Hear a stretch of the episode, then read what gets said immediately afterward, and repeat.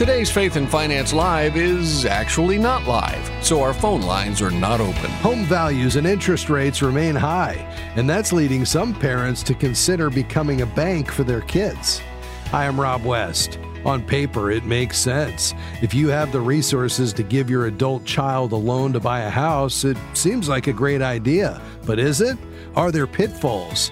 We'll explore that idea today, and then we'll have some great calls that we've lined up. But since this program is not live today, please hold your calls until we're back in the studio. This is Faith and Finance Live biblical wisdom for your financial decisions. Of course, there are two reasons a parent might want to lend money to a child to buy a house. The first, obviously, is to reduce the amount of interest the child must pay.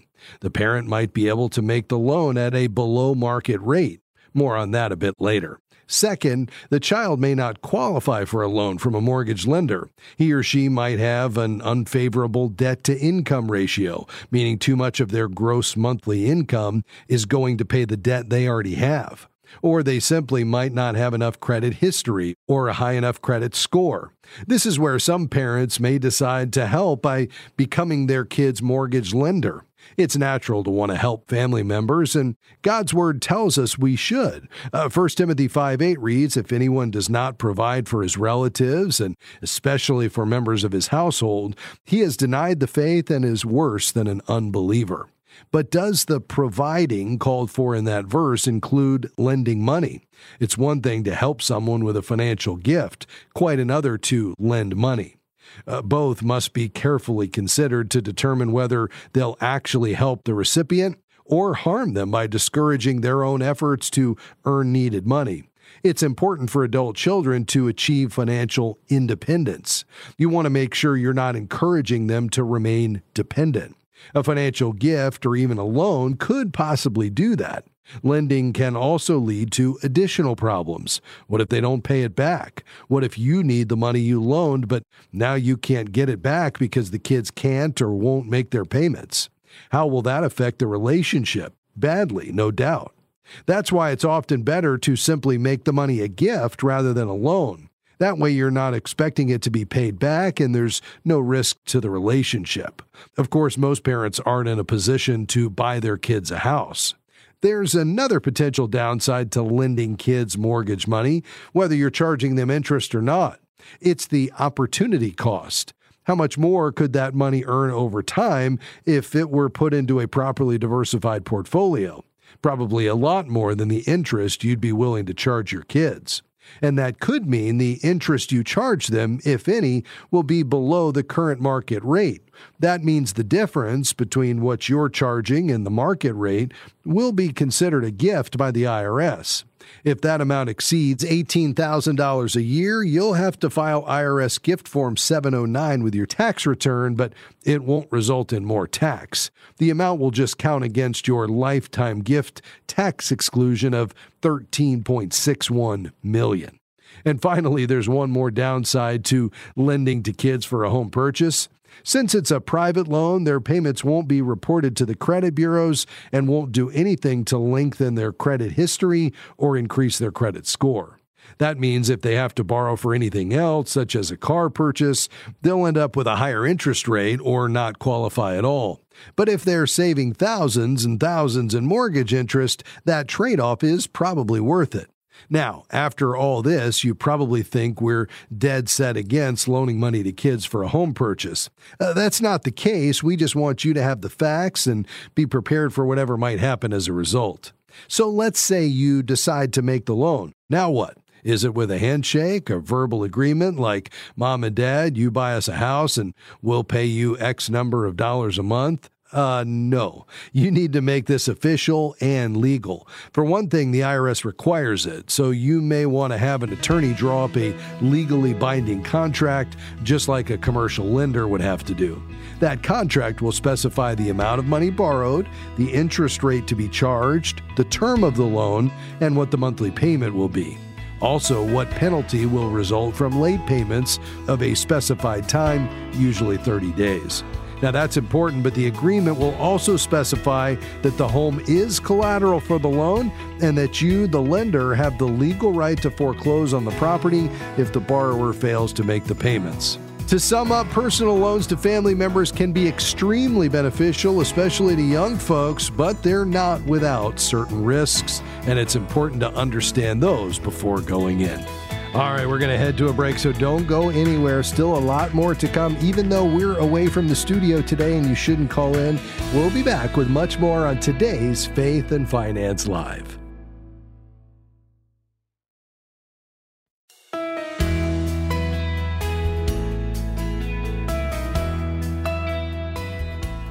So glad to have you with us today on Faith and Finance Live. I'm Rob West. Hey, let me mention our team is away from the studio today, so don't call in. But coming up in just a few moments, we'll have some questions that we lined up in advance.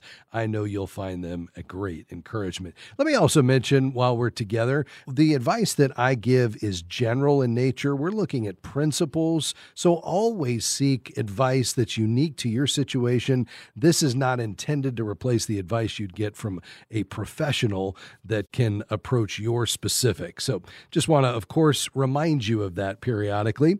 Uh, let me take a couple of emails. You know, we get emails all the time here at the broadcast. And by the way, if you have an email, feel free to send it along to moodyradio.org slash finance. You'll find the form there to send it to us, moodyradio.org slash finance. This comes from Michael. He says, My wife and I are retired and have limited income. Uh, she'll be inheriting enough money to pay off our mortgage. We're looking for a bank where we can open an account and deposit those funds, probably for for about a year. Thank you for your faithful advice and biblical wisdom. And Michael, we appreciate you writing to us. Here's the key, I think. Uh, why do you want to wait to pay off that mortgage? You could go ahead and put that against the mortgage now. Now, if there's some reason you need to hang on to that money, I would say just put it in a high yield savings account. The key is uh, FDIC insurance and a competitive rate, especially now while we have these attractive interest rates. This is a great time for you to take full advantage of those.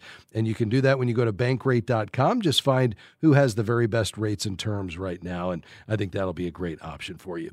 Let's take one more. Jonathan writes to us In addition to my 401k at work, they're now offering a Roth IRA. Is it wise to invest in a Roth with my employer, or should I open one elsewhere? It's a great question, Jonathan. Uh, you know, if you you still have the ability to put more into your 401k, I'd probably balance it between the two if you have that option. Uh, often, a good rule of thumb is for the pre tax 401k, let's use your age plus the number 20. So if you're 40, that would be a total of 60% into the pre tax. And then let's put the balance, in my example, 40% into your Roth 401k. If you max out the 401k, that's the time then to switch to the Roth IRA. But the Roth is a great option. I love it, and I'd take full advantage of it. Now let's head back to the phone calls we have lined up. Let's go to Mississippi to begin today. Greg, thanks for calling, sir. How can I help? Thank you for uh, ministry. I really uh, value uh, biblical wisdom in regards to finance. Uh, Thank you. Um, we are beginning uh, stages of where our kids are starting their families and. One of them right now is looking to purchase their first home. Okay. Um, we would like to be able to help with that. Um, we have in in some ways already through gifts, but there's potentially the desire for them to uh, have a loan from us as well. I would like to understand better biblically how that would look. Uh, we don't want to do anything that would, you know, uh, not honor God um, with what He's entrusted with us. But at the same time, we know the struggles and things that they potentially could be facing. Yeah. Um, so, really kind of looking at how that would be structured, but we also don't want to rob them of the potential of working through those struggles as we did, you know, growing up and the value of that.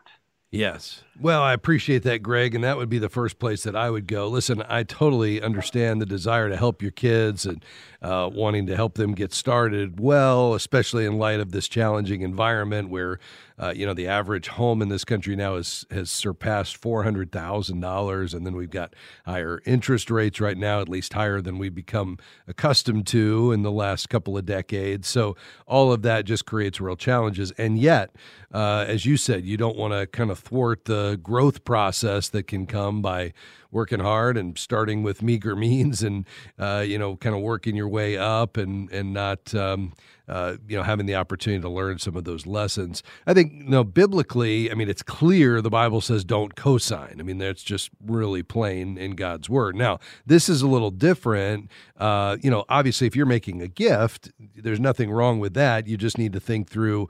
Uh, you know, am I putting them in a situation where I'm allowing them to buy something or enabling them to buy something that's really beyond their means. So, you know, all the other things that come with it, the maintenance and the utilities and the upkeep is beyond, you know, where they should be at just kind of in their stage in life and their income. And so, in my desire to help, I actually maybe you know setting them up for some challenges down the road. So that's just kind of on the giving side. But as long as you're not you know robbing either of them from their ability to provide for their families, which obviously is innate in us, God hardwired that in us, uh, or you know pushing them into maybe a higher lifestyle than they're ready for um, you know on the lending side the issue there is just what god's word said in proverbs pretty clearly is that the the borrower is servant to the lender um, and so you have to realize, or you know, another translation said the borrower is slave to the lender. Well, that just simply means that the lender borrower relationship changes the relationship. And so now, if even out of their, you know, sincere desire to, you know, make all of the payments on time based on the scheduled agreement, they're unable to because of the loss of a job, because of something, it has the potential to damage the relationship. Now, you might say, listen, I'm going into this knowing full well that if something happened that was unexpected and they were unable to pay, I'm just going to forgive, you know, those payments or, you know, give them the ability to resume down the road. I mean, but eh, apart from that, you know, you would be potentially putting yourself in a situation where the financial desire to help could result in a damaged relationship. And of course, that's never going to be worth the financial benefit here. So I think you just have to go into it, you know, addressing those issues. How are we going to deal with the fact that my child or, you know, my child and his or her spouse is now uh, a borrower of mine? And what is that going to do to our relationship? And then, secondly, you know, am I setting them up for, um, you know, a lifestyle that they're not ready for. Beyond that, there are some mechanics you would want to make sure to be in place if you decided to go forward. You'd have to make sure that this is in writing, so there's clear expectations that you define in advance. Uh, you know, what is the interest rate? What's the expected repayment? What if they can't pay? What are the repercussions of that? And the IRS is going to want you to have that in place anyway. Uh, and if you charge them below, um, you know, kind of market rates, a portion of that might be considered a gift. And if you go over the annual limit on that, you may have to let the IRS know. So obviously, I've thrown a lot at you there, Greg. Give me your thoughts on all that.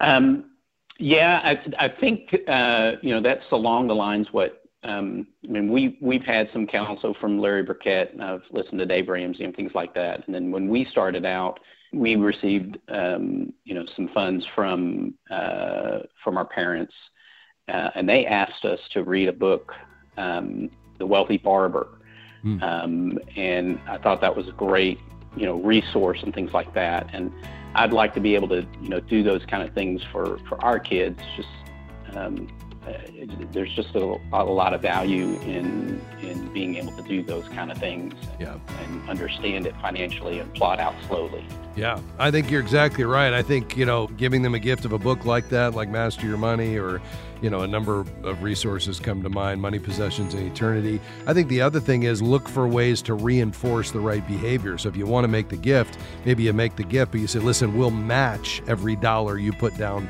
toward this house up to a certain amount, those kinds of things. Hey, I've got to take my first break. Stay on the line. We'll talk a bit more. We'll be right back.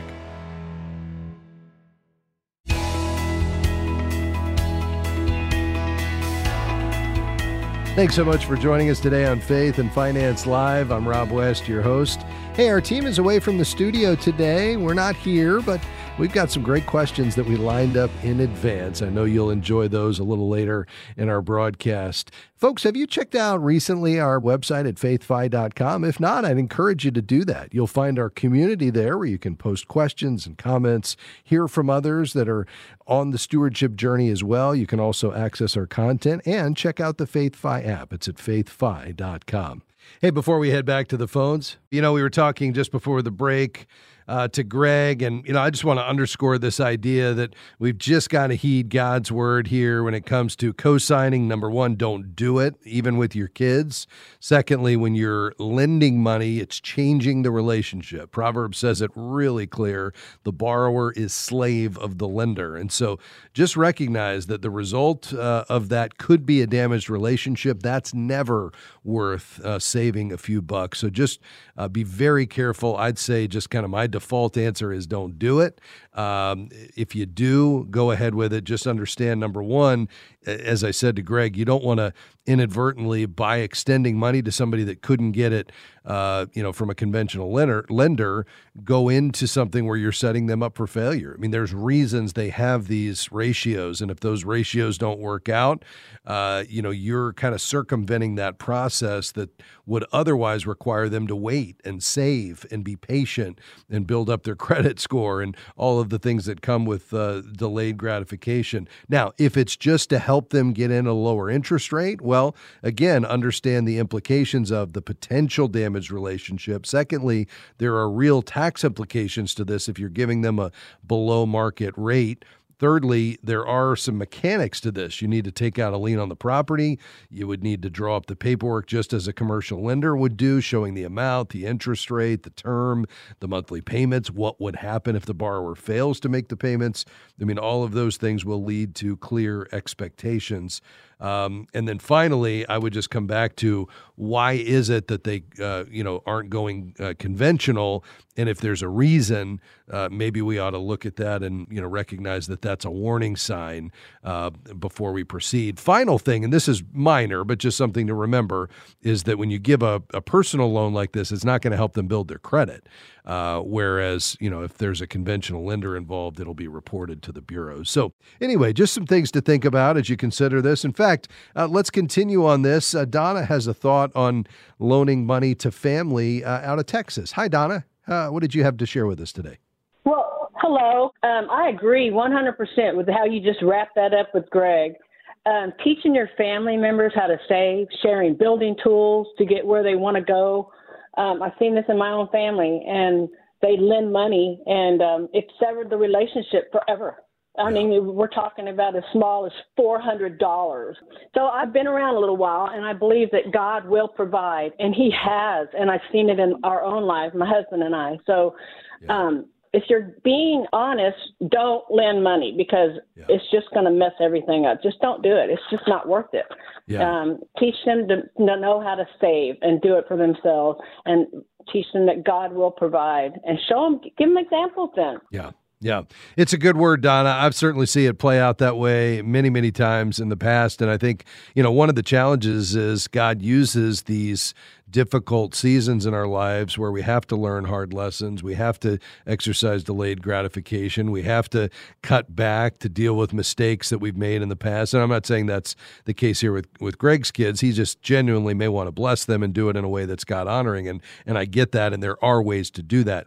But in other cases, we're stepping in, kind of rescuing our adult children uh, from poor decision making. They don't learn the lesson, and then they're bound to repeat those same same behaviors in the future, which is never going to pull them out of uh, of the situation they're in currently. So it's a it's a great reminder, Donna. I appreciate you weighing in on the program today. Thanks for your call. Uh, let's stay in Texas. Hi, Nancy. Go ahead. Hi, Rob. Thank you for taking my call. I really appreciate it. Yes, ma'am. Um, I um, I am so appreciative of your program. I can't tell you how comforting it is to be able to have someone to talk to about oh. little things that you know they seem stupid to other people, but but but really they're part of the big picture, and that it really helps to have you there. So thank well, you. Well, thank you, Nancy. I appreciate you saying that. Um, I have uh, just received. I have a what is it? An annuity, Yes, and ma'am. I've just received payment from it, and it's twenty eight hundred dollars. And so, what I was thinking is, what would be the best thing to do with that? Now, I'm seventy three years old, so I was thinking of putting it in a Roth IRA, opening up a Roth IRA with that. Yeah. Uh, yeah, you certainly could do that. Uh, so, is this a tax deferred annuity and therefore this would be taxable, uh, this payment that you just received? You know what? I don't know that. I'll have to find out. Yeah, you will because whenever you, you have money coming out, either you withdraw money or you begin receiving payments from an annuity. If the annuity was growing tax deferred, upon withdrawal, that money will be taxed as income. Uh, again, assuming you purchased the annuity with pre tax funds. Um, if it was purchased with post tax dollars, then you would only owe taxes on the annuity's gains, not just you know the withdrawal or the payment. So that would be something for you to uh, to understand because I don't want you to get caught by surprise with that. Now, once this is after tax money, which you know it would be in this case, then absolutely you could put that into a Roth IRA. Do you have earned income this year, or, or do you plan to? Uh, you mean, am I working? I'm working. You are okay. Got it. Yeah. So you can only uh, you know put in up to your earned income or the limit, which you know happens to be now seven thousand dollars this year for those under fifty, eight thousand for those fifty and older. Uh, I like the Roth IRA a lot because this is money that would grow tax free. So you put in the after tax dollars, you then invest it, and then uh, you know it grows and then you know anytime after you're 59 and a half you could pull you know a portion of it out or you could just let it continue to grow. The other benefit beyond the the tax-free growth is uh, there's no required minimum distribution like you'd have with a traditional ira and so you can let this grow. If you don't need it you want to give it away at your death you want to leave it as an inheritance there's not going to be that requirement to pull it out. So the only other question to decide is where to invest it and so I would look at either one of the robo advisors or maybe one of the faith based investing mutual funds on our website at faithfi.com. But bottom line, I like that uh, approach, Nancy. I think a Roth would be great for you. Thanks for your call. We'll be right back.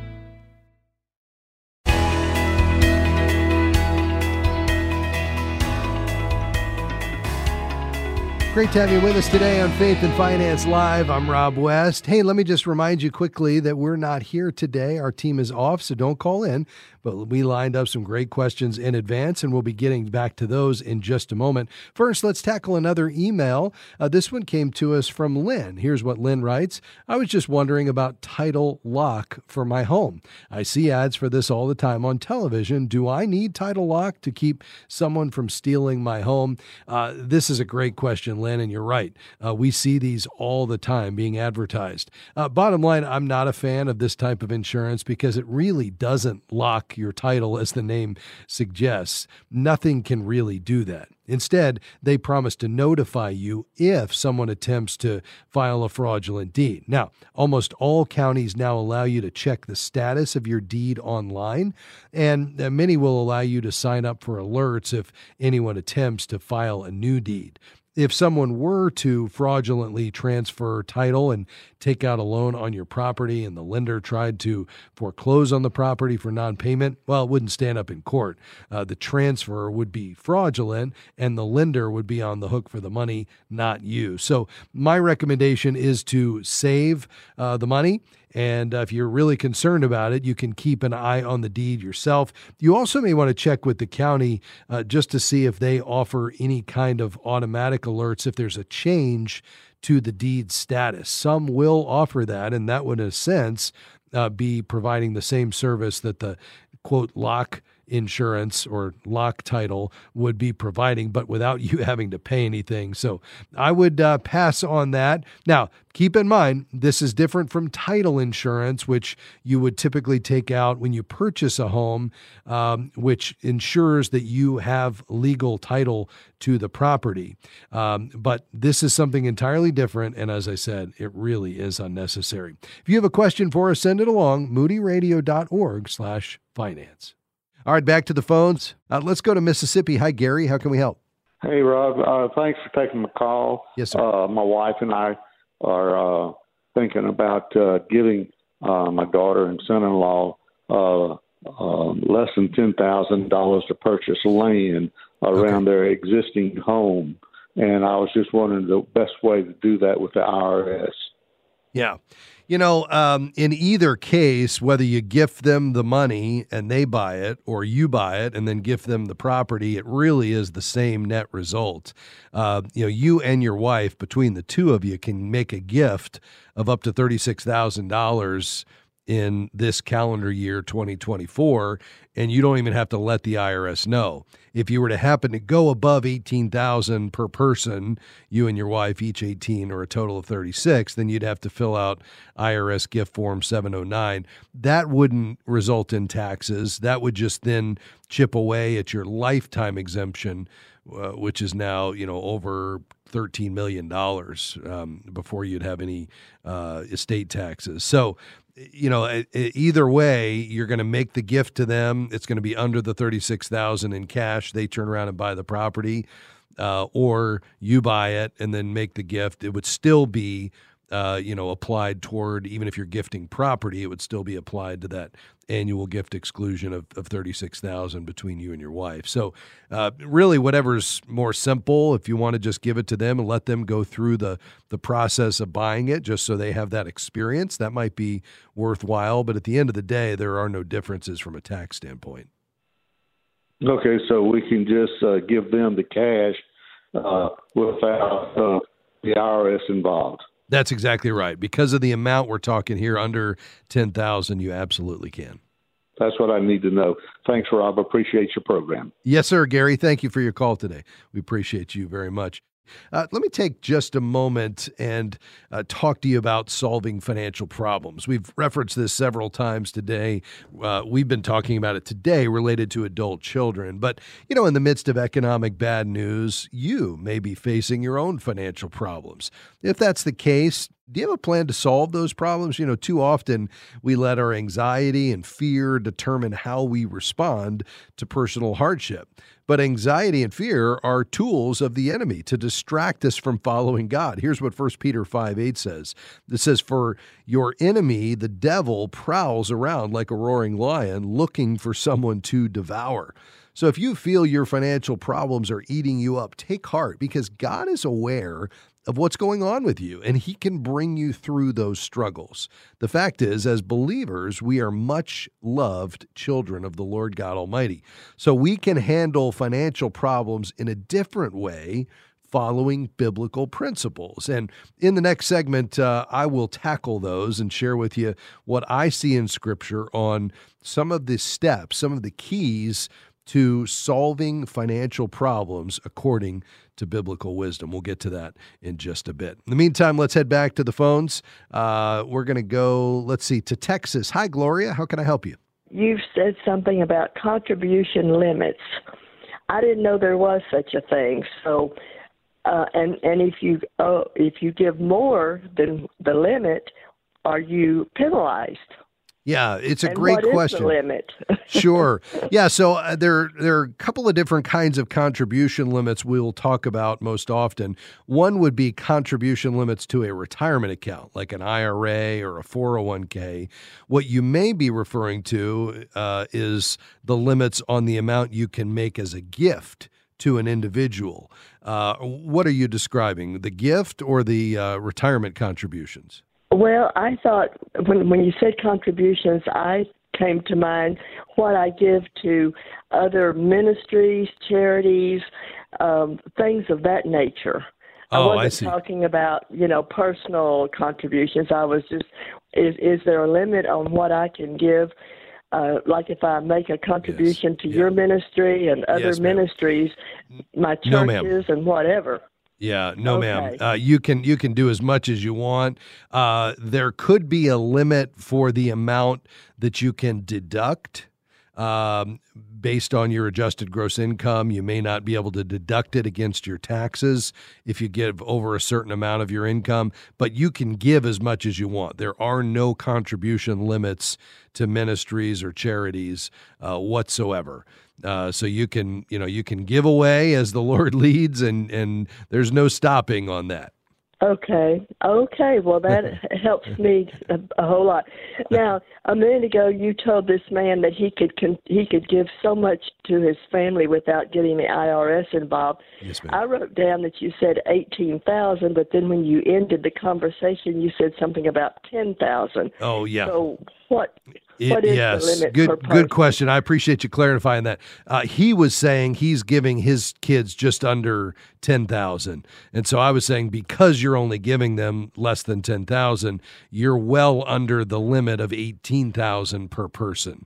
Uh, so you're right. So disregard the ten thousand number. the The limit you can give without involving the IRS to any individual is eighteen thousand dollars per person, which also means that if you're married, you and your spouse could give a total of thirty six thousand to any one individual, eighteen thousand apiece.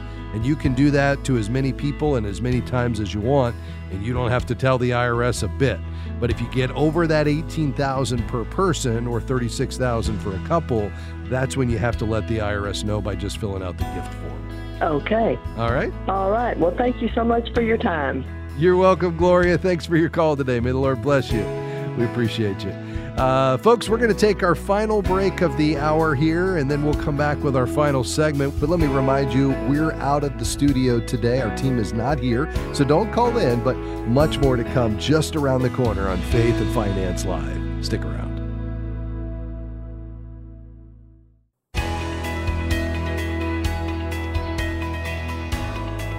Great to have you with us today on Faith and Finance Live. By the way, we're not live today. We're away from the studio, so don't call in, but we have some great questions that we lined up in advance. By the way, uh, this ministry is entirely listener supported.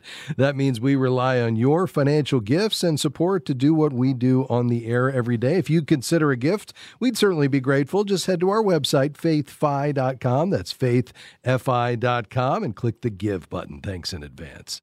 Hey, let's uh, get back just for a moment to solving financial problems. You know, in the midst of the challenging economic situation we find ourselves in, you may be facing some financial challenges of your own. And we want to encourage you to look to God's way to handle that following biblical principles. And here's how. First, I would say run to God.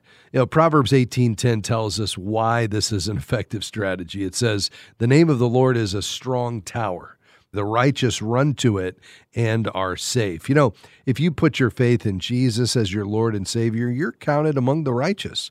And running to the Lord's safe tower is your privilege. You see, when you're facing financial problems, you can put them before the Lord in prayer, trusting Him to sustain you and provide for you through these hard times. I realize it's difficult, but you have to admit you can't fix things on your own. So, first, run to God. Second, do what's right. God expects his people to, and I'm quoting from his word here, do justice, love mercy, and walk humbly with him. So, the second step is uh, carefully examining what you're doing. Now, if there's any partiality or greed or dishonesty in your dealings, well, take care of those heart issues first through repentance. Next, make things right with anyone you might have injured. Going forward, commit to righteous attitudes and actions and find a godly friend who can provide accountability for you as you begin to solve your financial problems. So, first, we're going to run to God. Second, we're going to do what's right. Third is we're going to make a plan. Uh, let me go back to God's word. These are the words of the Apostle Paul. He said, For God is not a God of disorder, but a God of peace. Paul wrote that to the Corinthians, and it can apply to both relationships and actions.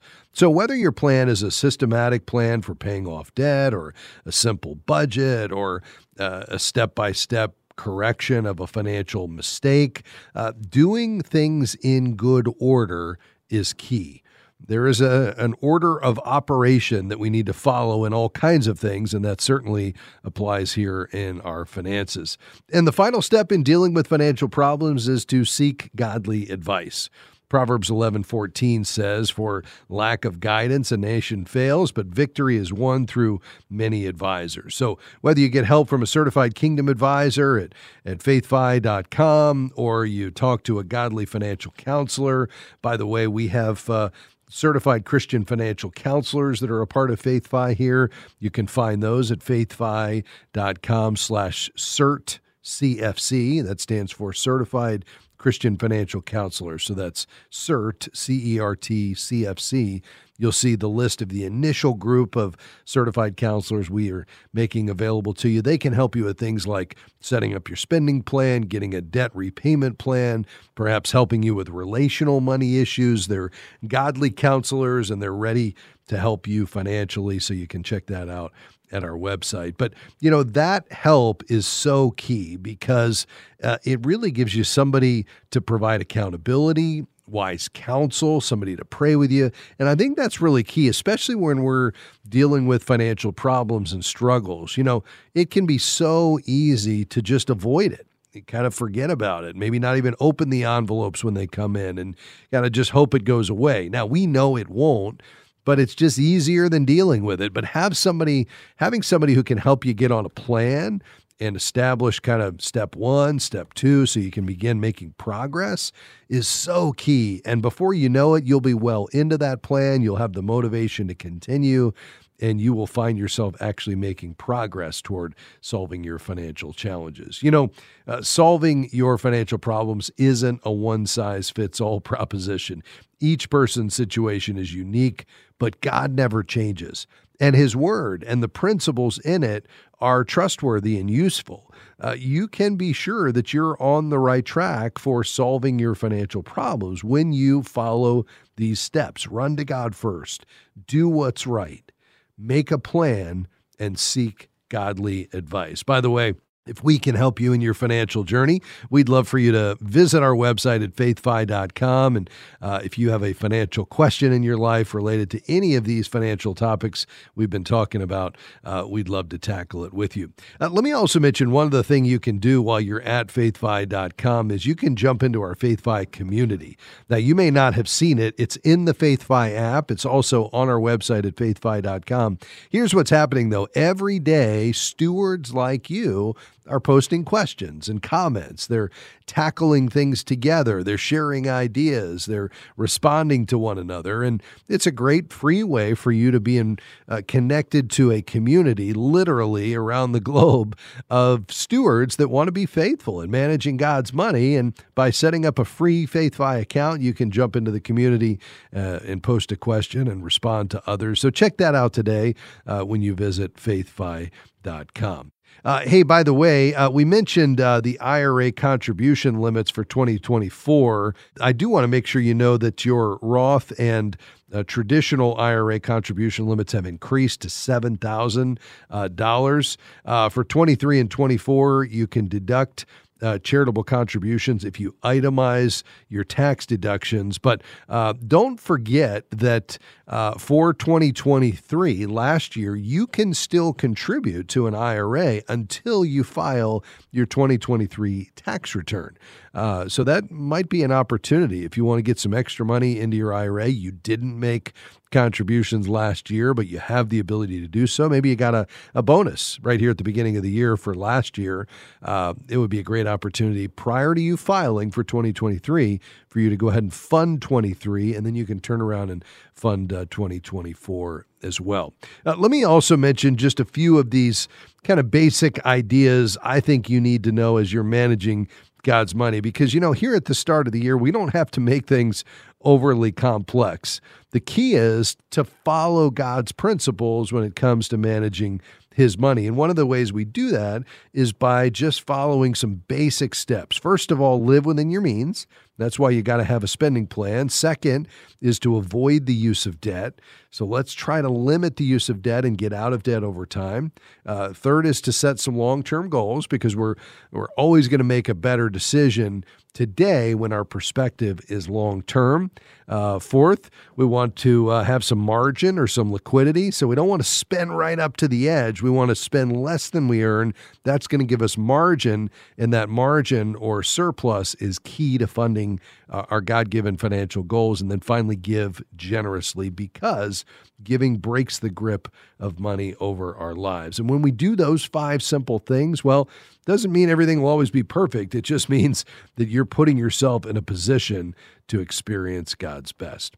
All right, before we round out the program today, let me tackle a couple of your emails because uh, we receive these every day and um, I often don't get to enough of them. So uh, this comes from Angelica. She writes uh, We're thinking of purchasing a home at the end of 2024. Uh, do you think rates will be lower and do you think home prices will stay high? Well, it's a great question, Angelica. Uh, you know, the Federal Reserve is expected to lower interest rates uh, six times this year in small increments. Uh, now, it could be less than that. I would probably say it's four to six times. In fact, um, some of the, the data out today, even just on uh, wage increases, is not going to be welcome news for the uh, Federal Reserve. Um, you know, the, the strength of this economy is going to prove that uh, inflation will be stubborn. And so we may see uh, the Fed holding off on lowering rates even a bit longer than we expect. But the bottom line is we do expect rate uh, declines this year. So mortgage rates should go down. I think my best guess, and no one really knows, but my best guess is that we would see interest rates uh, in the fives uh, by the end uh, of 2024, um, which obviously that's not ideal, uh, especially when we got used to those two and three quarter and and three percent uh, rates but it's still you know better than uh, than where we are today. Uh, so I, I, would say you know if you are looking to buy at the end of the year, just make sure that uh, you know you've you've counted the cost. And my recommendation is that you have no more than. 25% uh, of your take home pay uh, going to principal, interest, taxes, and insurance on your mortgage. So run those scenarios with the down payment that you have, that's hopefully at least 20% and let's make sure that that uh, payment, including taxes and insurance, is no more than 25% of your take home pay. Uh, by the way, this week, 30 uh, year mortgage rates are just under 7%. Uh, so obviously, we have a long way to go to get into the fives, but we're hopeful uh, of that by the end of the year. Uh, let me just also say um, I'm not looking for home prices to decline. The demand for housing is still outpacing supply. Uh, so although we're seeing a slowing of the the home price increases, uh, we're not expecting any kind of decline. So again, that's where even if you have to delay the purchase to save, I really don't want you to stretch too far and pay more than you can actually afford. So, really crunch those numbers, be honest with yourself about what you can actually afford based on your budget and uh, and some of those rules of thumb that I mentioned, and only go into that home purchase when you're ready. If you need to push it beyond 2024, I might do that just so you don't put yourself in a financial hardship. Angelica, thank you for uh, writing to us. I hope that's helpful to you. By the way, if you have a question you'd like to send it along, send it to askrob at faithfi.com. That's askrob at faithfi.com. Well, that's going to do it for us today, folks. So thankful to have each of you along with us on the broadcast today as we tackled your financial questions. We covered a lot of ground. Let me say thanks to my team today Amy, Dan, Clara, and Jim. Thank you for being here as well. Faith and Finance Live is a partnership between Moody Radio and FaithFi. I hope you have a great rest of your day and come back and join us next time. We'll see you then. Bye bye.